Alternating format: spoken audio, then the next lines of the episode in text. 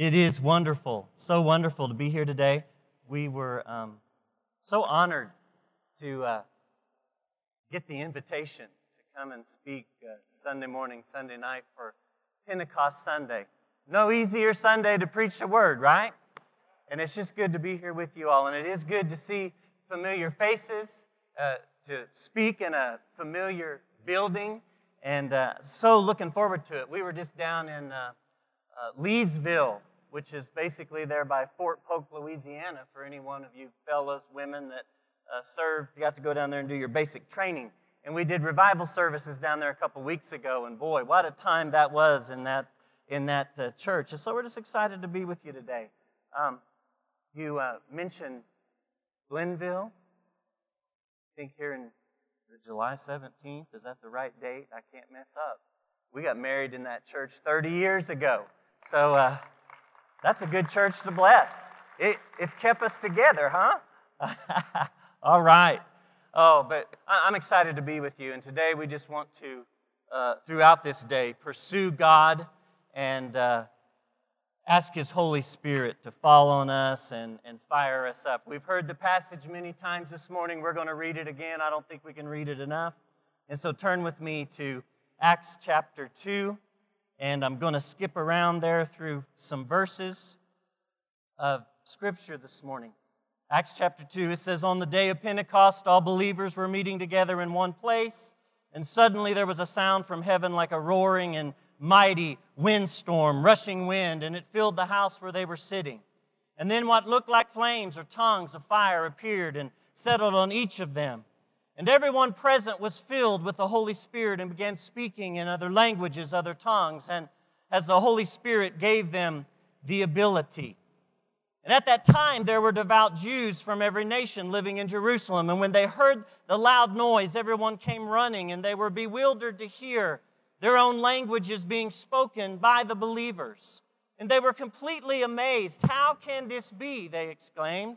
These people are all from Galilee, and yet we hear them speaking in our own native languages. Now jump to verse 12.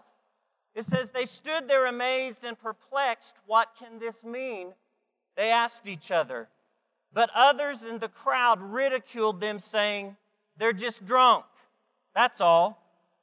And then Peter, he stepped forward with the 11 other apostles and shouted to the crowd, Listen carefully, all of you.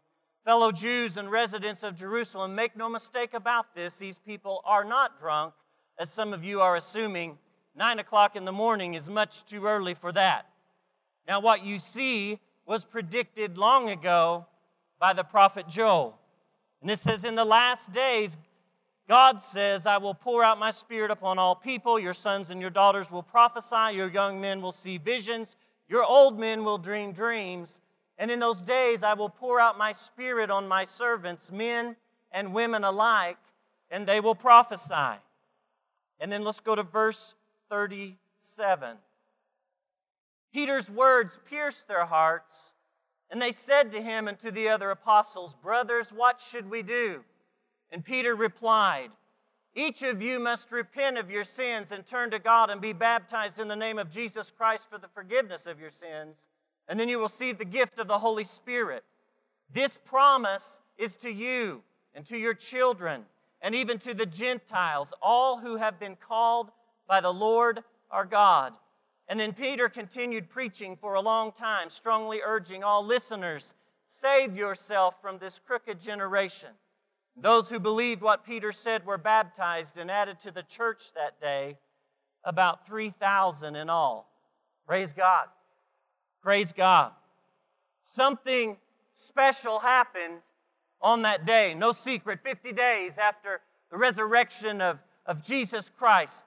Pentecost is both an event and an experience. Pentecost is an event that's been celebrated for centuries. We, we saw that great PowerPoint video displaying that. Pentecost is an experience that I believe with, without a shadow of a doubt. I know it deep down in my heart and in, in, in the marrow of my bones that the Lord desires to take place in every single believer's life that knows Jesus Christ is Lord. It's an experience. Pentecost, that birthday of the church. Thank God for, for a powerhouse church that God planted in this world. Pentecost, the dividing line of the ministry of Jesus and the ministry of the Holy Ghost. I, I, am sorry, uh, you know, I, the Holy Spirit kind of seems kind of religious to. I say Holy Ghost. Sometimes the Holy Ghost will scare the hell out of people. Pastor Josh said, Holy Ghost. And I, I saw I heard some preacher here a while back saying, we, should, we shouldn't say the Holy Ghost. That scares people. Holy Ghost came down on that day. The ministry of the Holy Ghost began to take place. Pentecost, to, just to lay a little foundation, not much, but it's got many names, it's got many references in the Bible called the Feast of Weeks, the, the Feast of Harvest, the, the latter first fruits. You hear it referred to in a lot of different ways, but it, it's, it's traditionally a, a joyous time where the people, they gave thanks and they presented offerings for the new grain of the summer, the wheat harvest in Israel. And that name, Feast of Weeks, it was given because of what God had commanded to the Jews in Leviticus 23, verse 15 and 16, which, which occurred 50 days, seven weeks after Passover.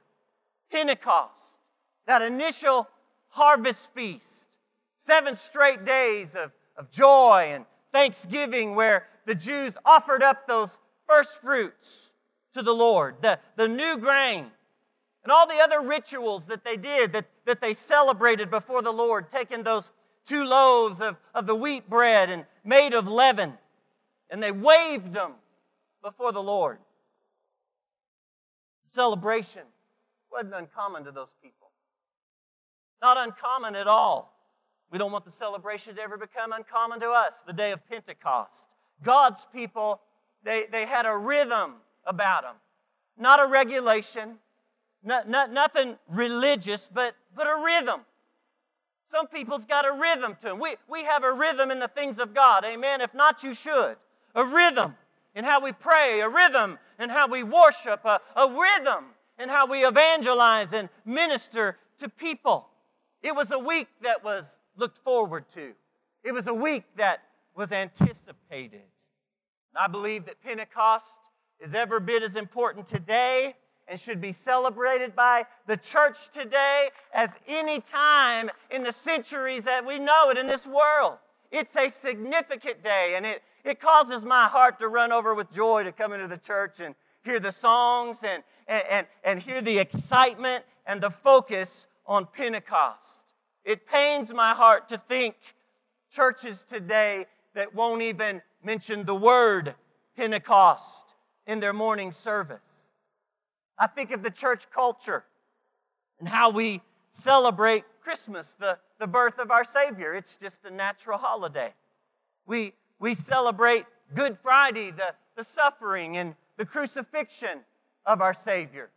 We make a point to celebrate that. Easter comes and we put on our Sunday best and take our pictures and we celebrate the resurrection of, of our Savior. Up from the grave he arose, kicked the tomb and uh, the, the end out of the tomb and beat the pallbearers back to the house, and things began to happen. We celebrate that. And it excites me to come in here and see a group of people that realize this is not just another Sunday celebration. This is not just another day marked on a calendar. This is a special day that we have anticipated, that we have prepared for, that we are celebrating Pentecost the day that the Holy Ghost was poured out on all flesh and available to all flesh. Hallelujah. Praise Him for that this morning. Pentecost that, that changed my life has, has changed many of your lives. The event didn't happen.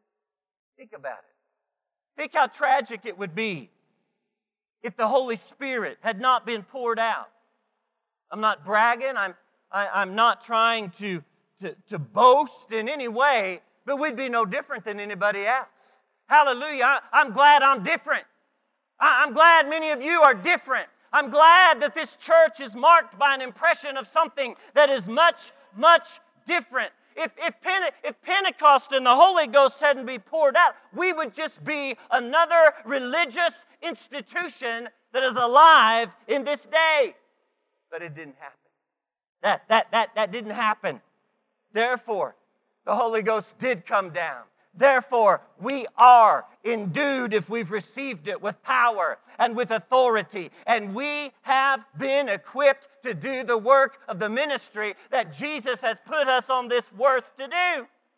And I believe the generation of this day needs to understand and needs to experience the power of Pentecost.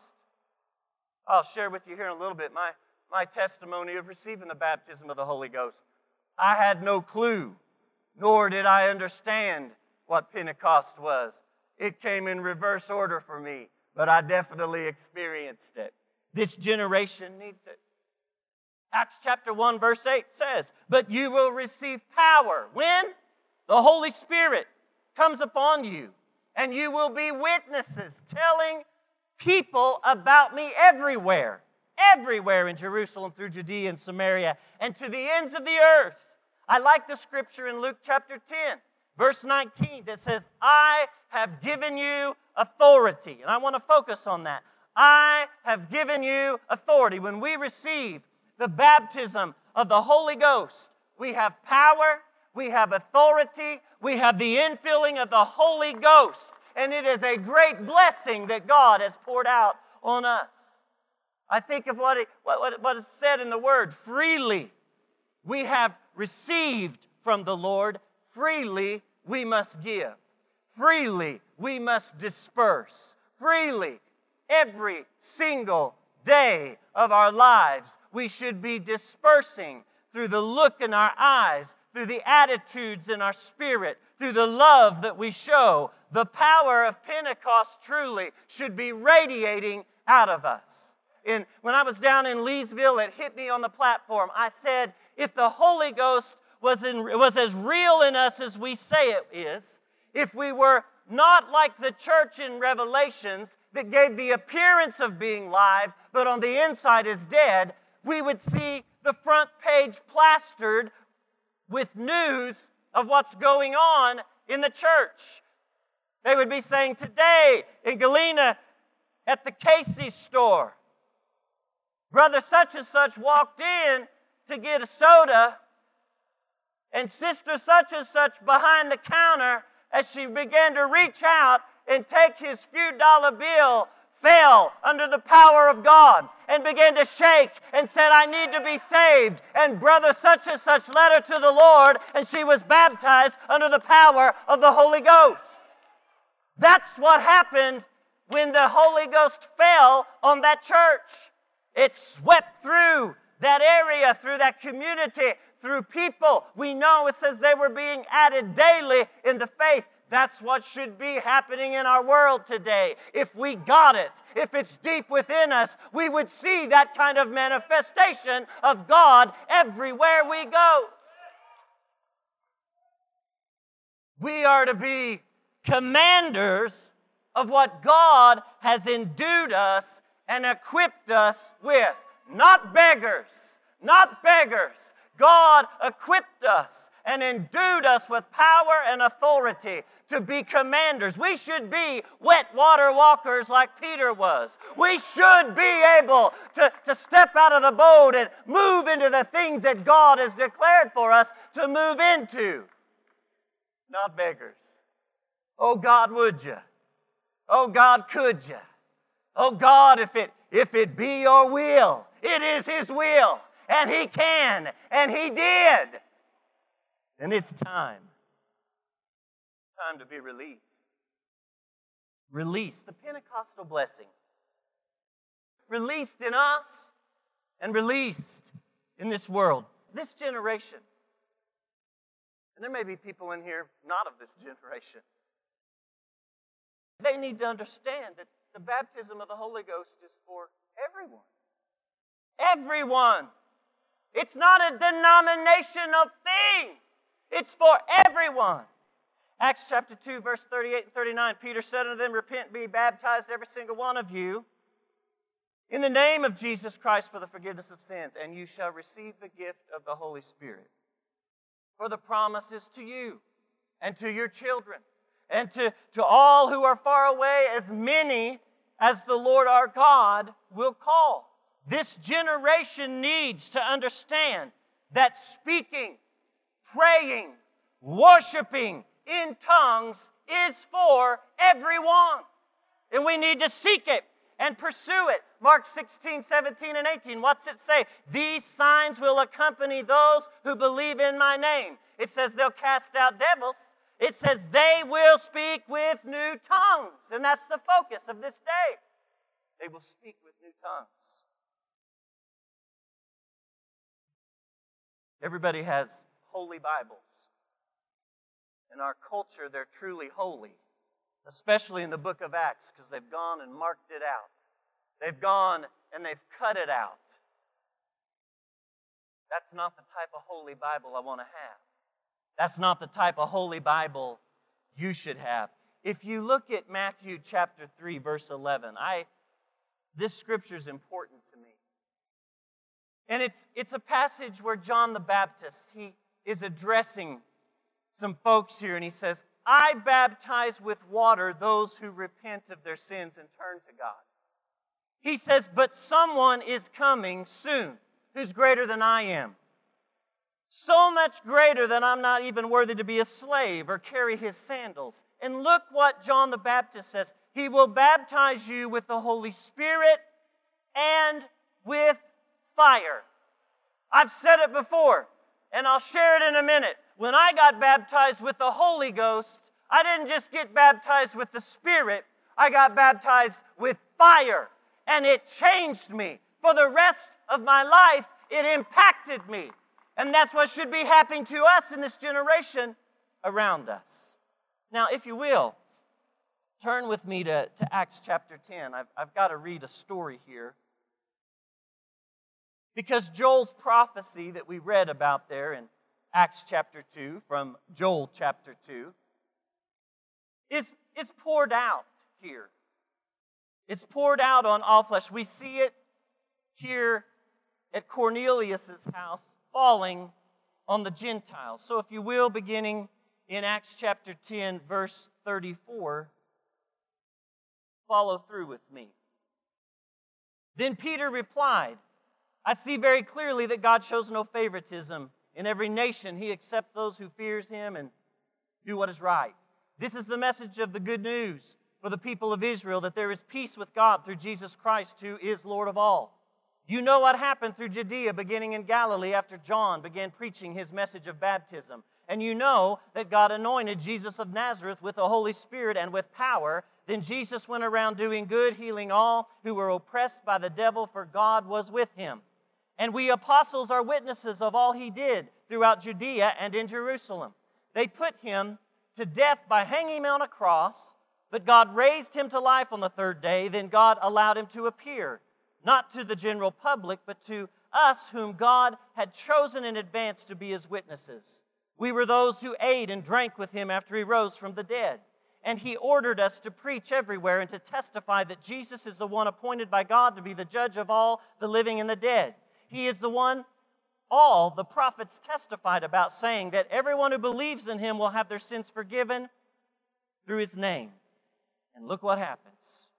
Even as Peter was saying these things, the Holy Spirit fell upon all who were listening to the message. The Holy Spirit fell on all who were listening to the message. I, I like that part. It says that the Jewish believers who came with Peter were amazed that the gifts of the Holy Spirit had been poured out on the Gentiles too, for they heard them speaking in tongues and praising God. And Peter asked, Can anyone object to their being baptized now that they have received the Holy Spirit just as we did? So he gave orders for them to baptize them in the name of Jesus Christ. And afterwards, Cornelius asked him to stay for several days. It's an important story. It's very clear of a separation of baptism in water and a baptism in the Holy Ghost. It's very clear that it was God's intention for the Holy Spirit to be poured out on all flesh. But one of the things that I want to focus on this morning is that piece that says the Holy Spirit fell. The Holy Spirit fell. it, it, it, it's, it's captured my attention uh, for years and what I want to focus on this morning. They were listening to the message, they were listening to the Word of God. I like the scripture in Mark chapter 16, verse 20 that, that talks about how the Lord was working with the disciples and confirmed the word with signs following. Why is that important? Because I tell you what, in our world today, we need a word that's being preached with power, whether it's coming from folks that are testifying on the streets or from the pulpit. And signs need to be following and confirmed from the word of God. We need it desperately, and that's why it's so important. When I read this verse, it tells me what was happening then is still happening today. And it was from the work of the Holy Spirit, the third person of the Trinity. And it tells me that the Holy Spirit was then and still is today the initiator. The Holy Spirit was the initiator. The Bible doesn't say that they, they jumped up and they grabbed it. The Bible doesn't say that they reached out and, and took a hold of the Holy Ghost. The Bible says the Holy Ghost fell on them, fell on them. Now, when I look at that word fall or fell, I, I, like the definitions, the different meanings you get. To fall upon, to, to rush and press upon, to come suddenly upon, to come forcibly, to, to seize or take possession. One definition even says to strike or hit. That word fell, that word fall. So in other words, the Holy Ghost came in this passage and on the day of Pentecost and in Acts chapter 19 and all these other stories in Acts chapter 4 that, that we read about in an undeniable, indisputable manner.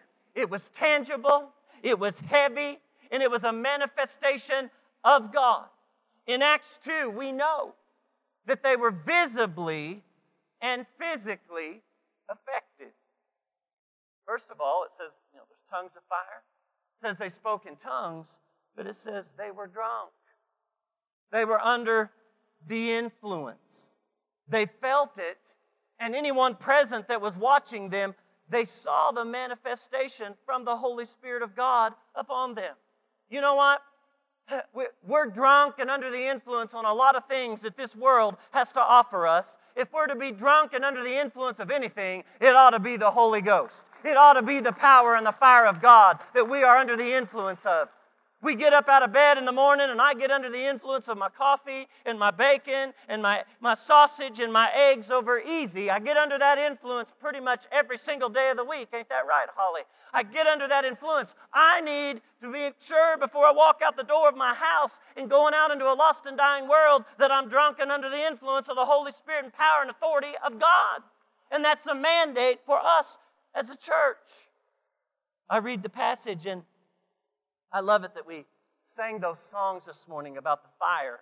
I can even see the reflection right now, the fire, just right there on the back wall of the church. It's stirring me up a little bit there this morning. It, it, I just see the fire flame up there burning, like it's going up through the rooftop. That seems to be like maybe some uh, prophetic kind of thing that we should grab a hold this morning. If you ain't seen it, you ought to turn around and see that fire right there that's burning on that back wall, like it's going up through the rooftop of the church. Hallelujah. Prophetically, I think that the whole town ought to see it. They ought to be able to see it over in Joplin. They ought to be able to see it over in Carthage and, uh, and Webb City and, and the surrounding places. See that fire right there coming out of the top of the building. Glory to God. Woo!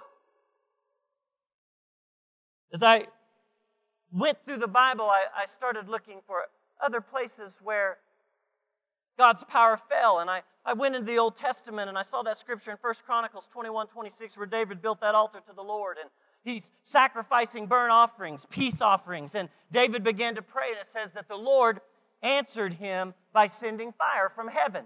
And it burned up the offering on the altar. Now we know that in that passage, that's when he had paid full price for that, that threshing floor.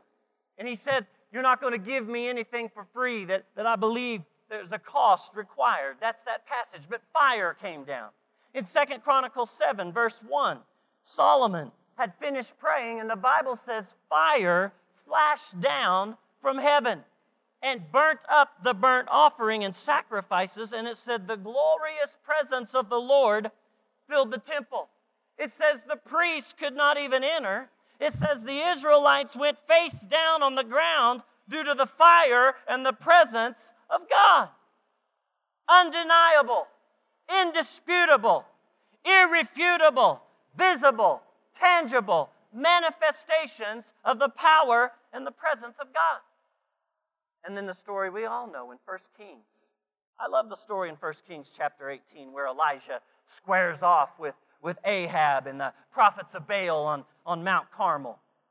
We know the story where they make this agreement that they would build an altar, they would offer a sacrifice, but, but no fire would be put under it. And that they would call out to their respective god or gods and wait for them to answer by fire. And the one that answered by fire would be the true God. And the story goes that the false prophets began to, to build their altar and they laid sacrifice and they called out to Baal, the Bible says, from morning till noon. And I like this. Elisha begins to mock them. To mock them. No power there. You know, if we're Holy Ghost filled and endued with power and authority, I think it's time that, you know, the devil's real and, and, and, and he can hurt, but, but we've got power and authority, and it's time to stand up to some things we've been backing down. Time to put our foot on it, foot on it, and get victory on it. And that's what Elisha, he, he begins to do. He starts to mock them. And they get violent, the Bible says, and they go into a frenzy and they're jumping around the altar. They're cutting themselves with knives and thor- swords, and the blood's a gushing out of them. And it says they continued from noon until the evening sacrifice. And then Elijah took over. Elisha took over and he repaired the altar that was broken down. We, we need to repair our altars. One of the things we did in those revival services, and those of you that have, have attended here or in other places have heard me say that at the altar we need to dig a well. You need to dig a well at the altar. Why would I dig a well? Well, that's where the water comes from. I'm a farm boy. And out on the farm, we made sure we dug deep wells because we had to water them cows when the ponds dried up. And every Christian should have a special place, whether it is here, this is your mark, this is your place where you go, or whether it's that seat and you dig an altar. Because there's going to be times in your life kind of like the ATM machine. You had to make a deposit to be able to make a withdrawal. And there's times in your life when you're coming to church and you need to make a withdrawal. And there better be something in the well to withdraw from your previous praise, your, your pre. Another thing that I always used to like to teach is you better build a table. That altar is a table, and it better be full of whatever you need to feast on from God. Build an altar with water and with food from the Holy Ghost of God and make sure it's always there for you. He rebuilt an altar that was broken down. That's what it means to me. Church, rebuild your altar. It says then he, he dug a trench so that it could hold that water that was going to be poured on it. When I was a farm boy, we always had to clean up our ditches. The ditches would fill up with everybody's beer cans and soda cans and junk from uh, materials from who knows where. And we had to take the front end load of the tractor and get it cleaned out.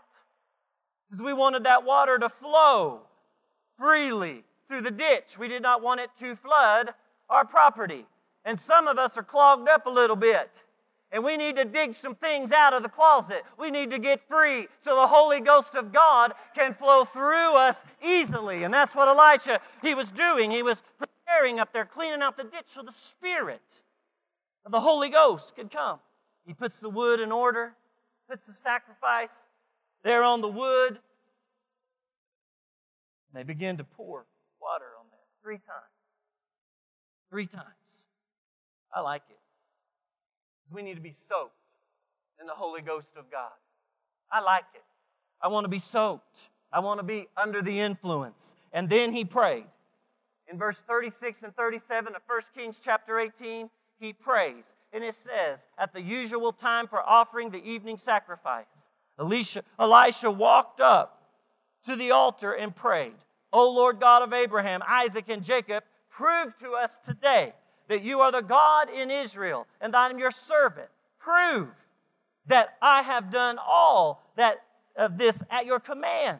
Oh Lord, answer me. It's a pretty simple prayer, folks.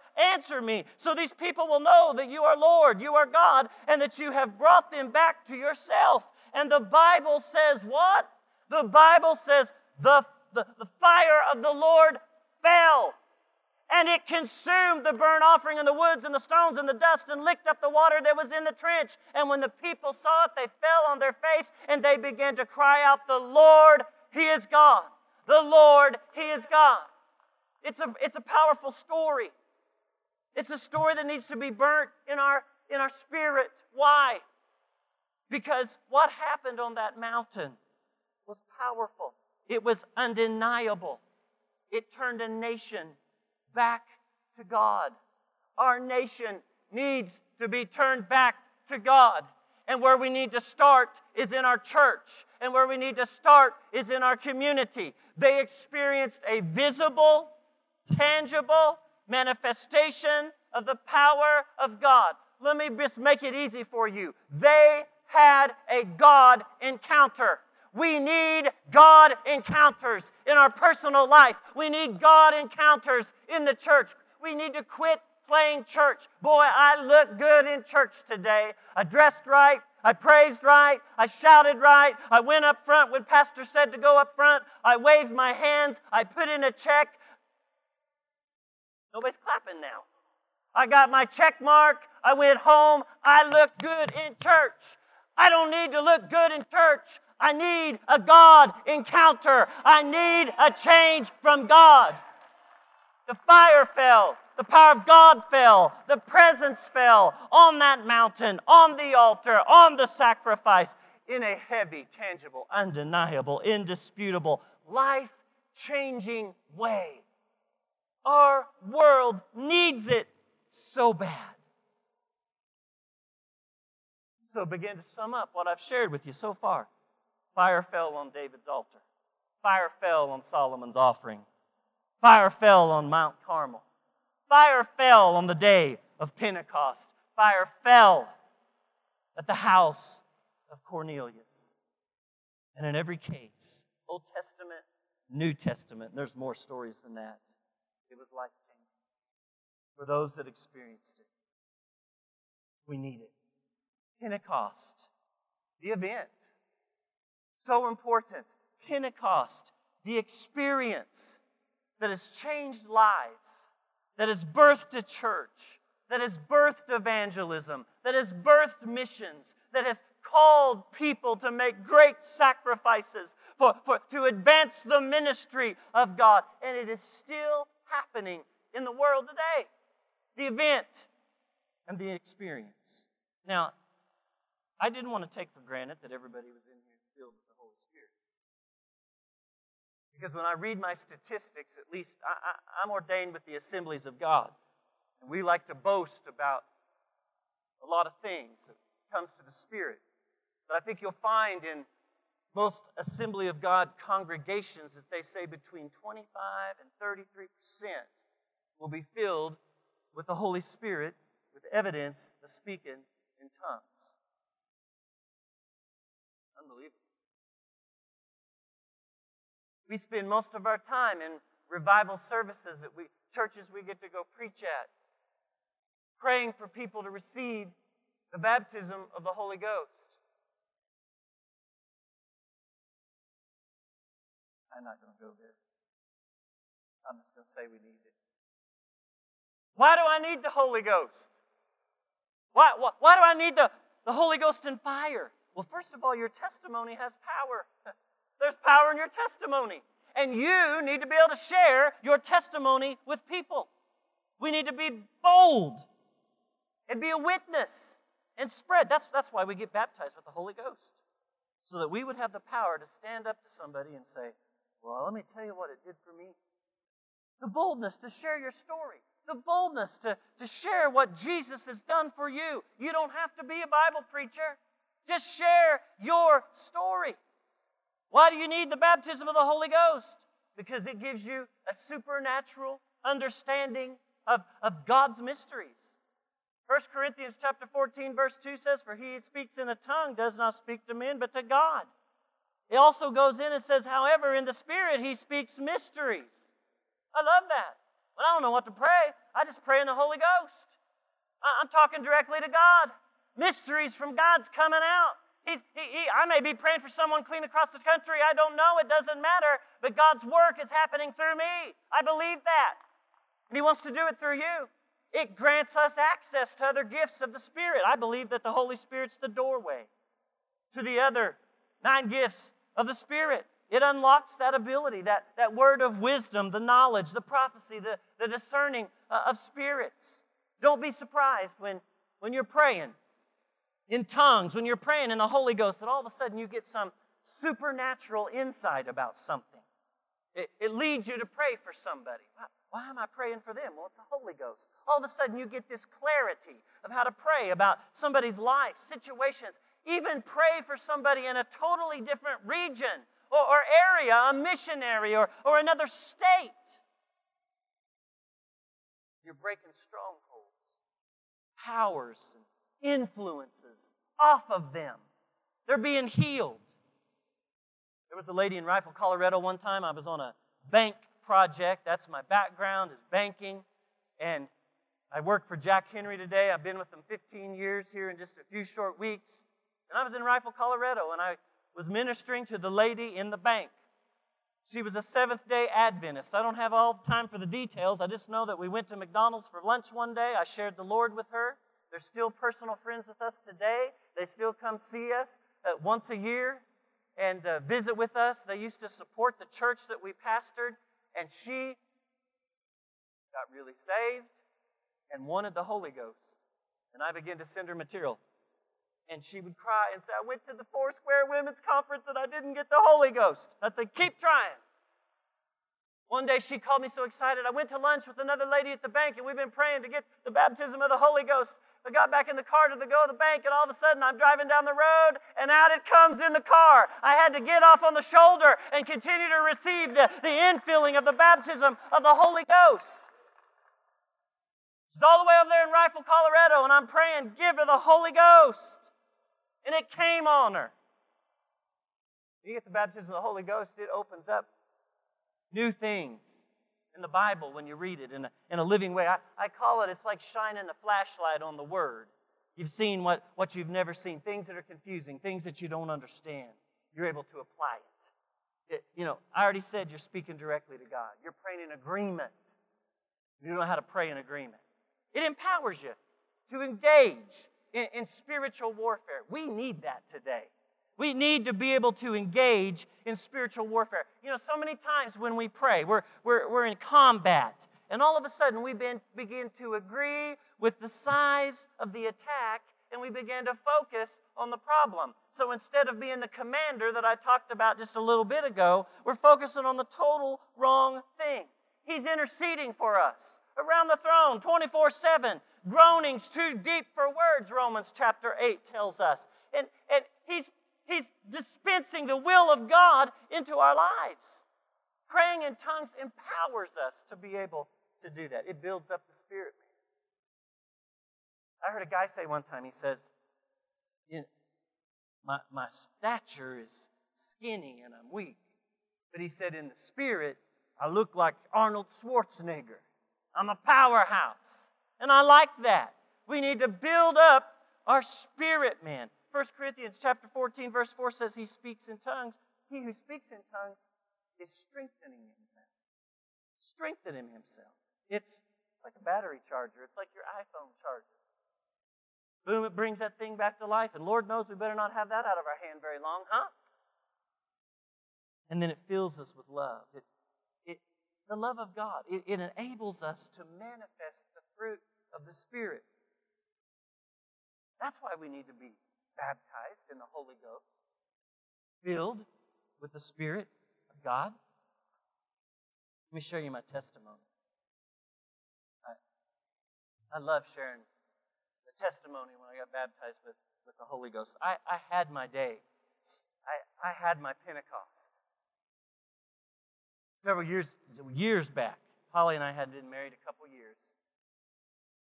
Kids born, and we weren't going to church. I wasn't raised in Pentecost. I wasn't raised like that.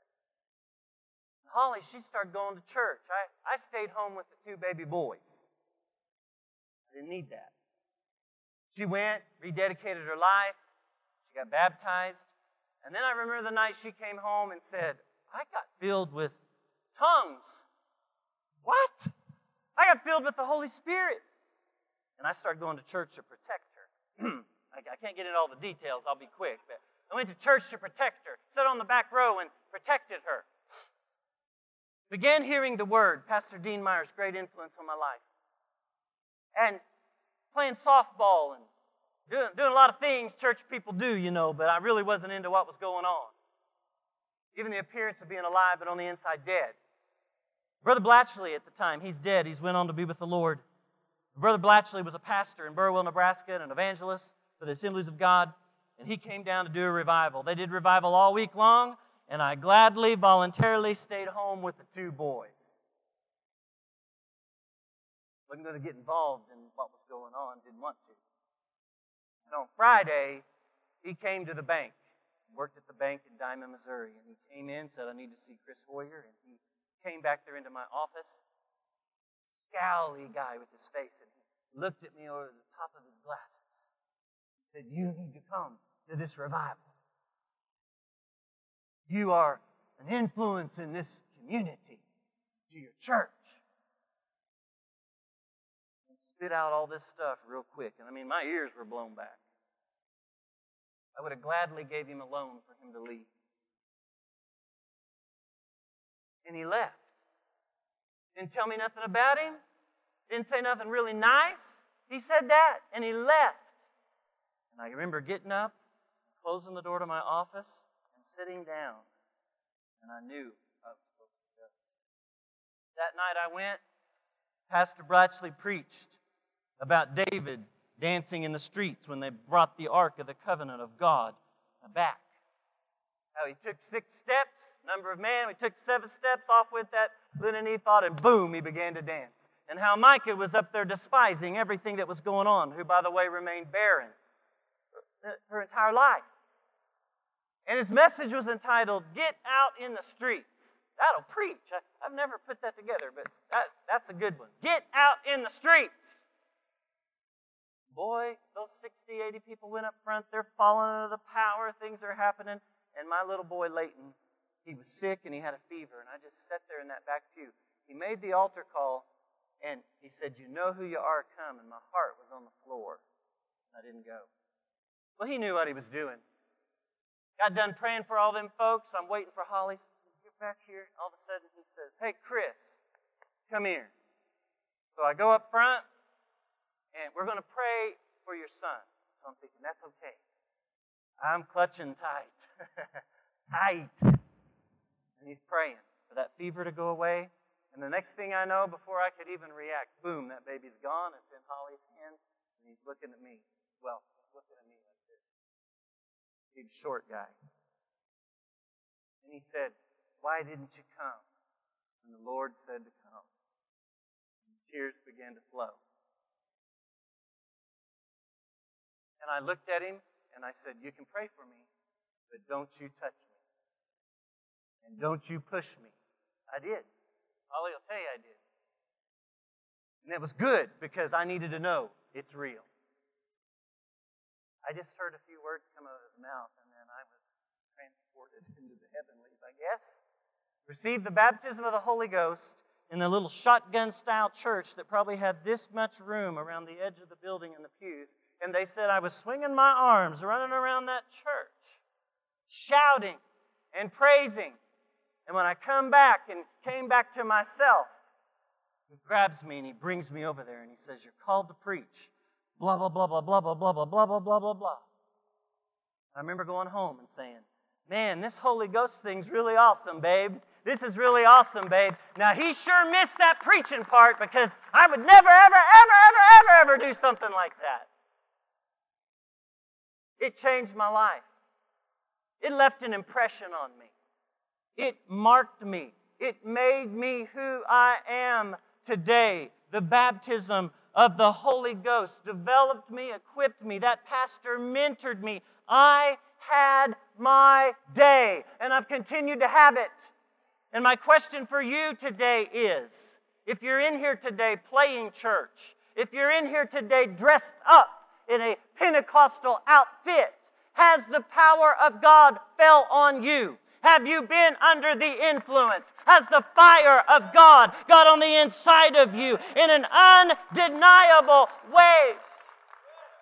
If not, you need it. If not, God wants it to happen in your life. And for others, you need to remember what God has done in your life. Remember the times around the altars of sacrifice and, and surrender. Remember when God showed himself mighty, where, where he changed you and you left different, where the empowerment and the boldness came. We need that in the church again. Open up those altars and spend more time at the altar than you do in worship and preaching the word and let God move and let Him move in waves. There's folks in this building that saw services that we had where we were running around this church building. It was fun. And we would move in waves, and I'd say, God's not done yet. God's not done yet. Give Him the opportunity to move in worship and reading your Bible and praise and worship the visions, the direction, the comfort, and the peace that come through the power of the Holy Spirit and tarrying around the altars, the emotional, spiritual healing that God brings, the joy that's being released, the oil of gladness that He pours out on us, the long dry season coming to an end, and Him saying that that, that stronghold is broken, the, re, the, the years that the locusts have, have eaten away, you've been restored, and all of those, the deliverance, the freedom, the freedom. Or when a young boy, a young girl answers the call of God to go into ministry. And God says, that old chapter's over. I'm putting a period at the end of that, and we're going to start a new one.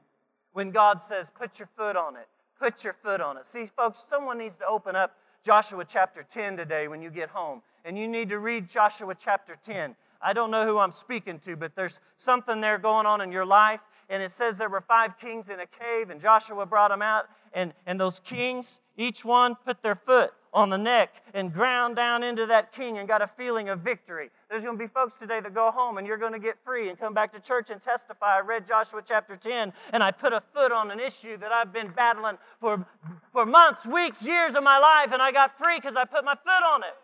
That's what happens around altar services like that. I'm thankful for the godly influence. I really want to preach to somebody in this area today.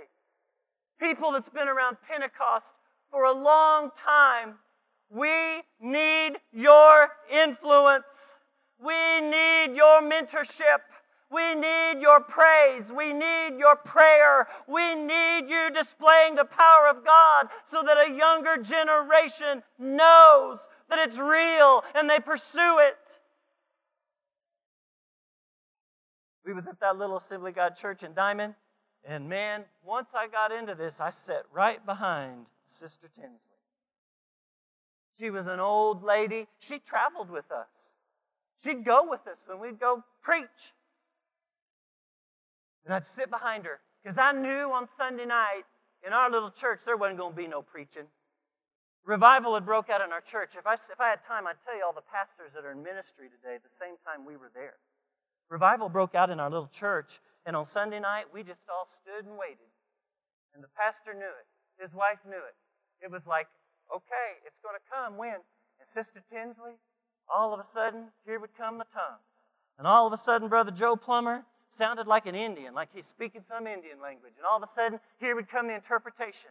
And the next thing you know, Doc Osteen would be up there dancing under the power of the Holy Ghost. And before long, there would just be people. They would just fall back in there. I mean, God just began to, and I was just like, I don't know what it is, but I want it, I want it, I want it. We need the influence. And we would go up around the altars, and I'd go to the altars, and I'd kneel down, and I'd just be waiting for someone to come pray. And Sister Tinsley'd put her hands on me, and like a shockwave of electricity, she'd begin to pray. Or Brother Plummer began to pray, and just releasing the power of God. We need your influence. We need that back in the church today. So from this tall all the way up, sees it and desires it and pursues it. These people were hungry and passionate for, for the things of God. They had a crazy faith. We need to have a crazy faith. When we were down there at Leesville, Pastor Josh, I was so blessed. The secretary of the church. They built the church in 1960. They're in their third building. Got a school K through 8. They, they've got a daycare. And I got to visit with her. And she said, I've been the secretary of this church since 1961. On the last night of the revival, all kinds of stuff was going on. And the next thing I know, I seen her walking down. It had a big sanctuary. And it came walking down, and I looked over, and she walked over to me. She said, Will you pray for me? And I remember saying to her, On one condition, when I'm done, you'll pray for me. She said, Okay. And I prayed for her, and I knew right away when I began to pray for her. You can just tell. They're, they're different. And I couldn't wait. When she got to praying for me, this old body came alive. And I mean, she was, she was, and I, and I, I couldn't take it. I mean, it was just coming through me. It had been months, maybe years since I'd had somebody with that kind of power pray for me. And when I went away, I was shouting out, God's not done. It was the third wave that night. The third wave. And people come back down and we started praying again. Don't tell me influence is not important. We need you old timers to rise up. Walk in the power of God. Walk in the power of God. Let it be displayed. And that's what I want to share before I close. I don't know how long I got, but I'm getting ready to close. That's what concerns me about this day. Is that people my age, I'm 48 years old, most of the people I've hung out, they've hung out with, they, they have never experienced what I've experienced. They don't even understand when I talk to them about preaching in church services and altar times and revivals. My kids, they saw it, they're married now. We got five grandkids. They've saw it. But the churches they go to, they're not experiencing it. I want my grandkids to experience the power, the presence of God. They've not had a God encounter. They've not had it. They've never experienced it. They don't know these stories that we talk about. They know it in theory. They know it religiously. They know it mentally. They know it intellectually. And they will tell you they know about God. But they've never had a Jericho march and watched the walls of victory come down in their life. They've never seen church people just rise up and, and start marching around the church while the preacher's preaching and God starts coming down on them and it has to stop. They've never seen someone just begin running laps across the church and God moving on them and looking and going, My God, something's happening. And that's what we need back in the house of God again. I live in Branson. I don't need another Branson show. I need a demonstration of the power of God. I don't need to reach into my pocket and pull out my ticket and drop it in and say, Bring it to me, worship team and pastor. They need an encounter. Oh, they need a Bethel. They don't need a blessing, they don't need a touch, they need a change. Don't give me a blessing, Pastor Josh. Don't give me a touch. Give me a change. Give me a word. Pray something. Deliver fire. Deliver it. Get it deep down on your boat. If you haven't had a burning bush experience, make this your bush and get down here and press through. We need it so bad.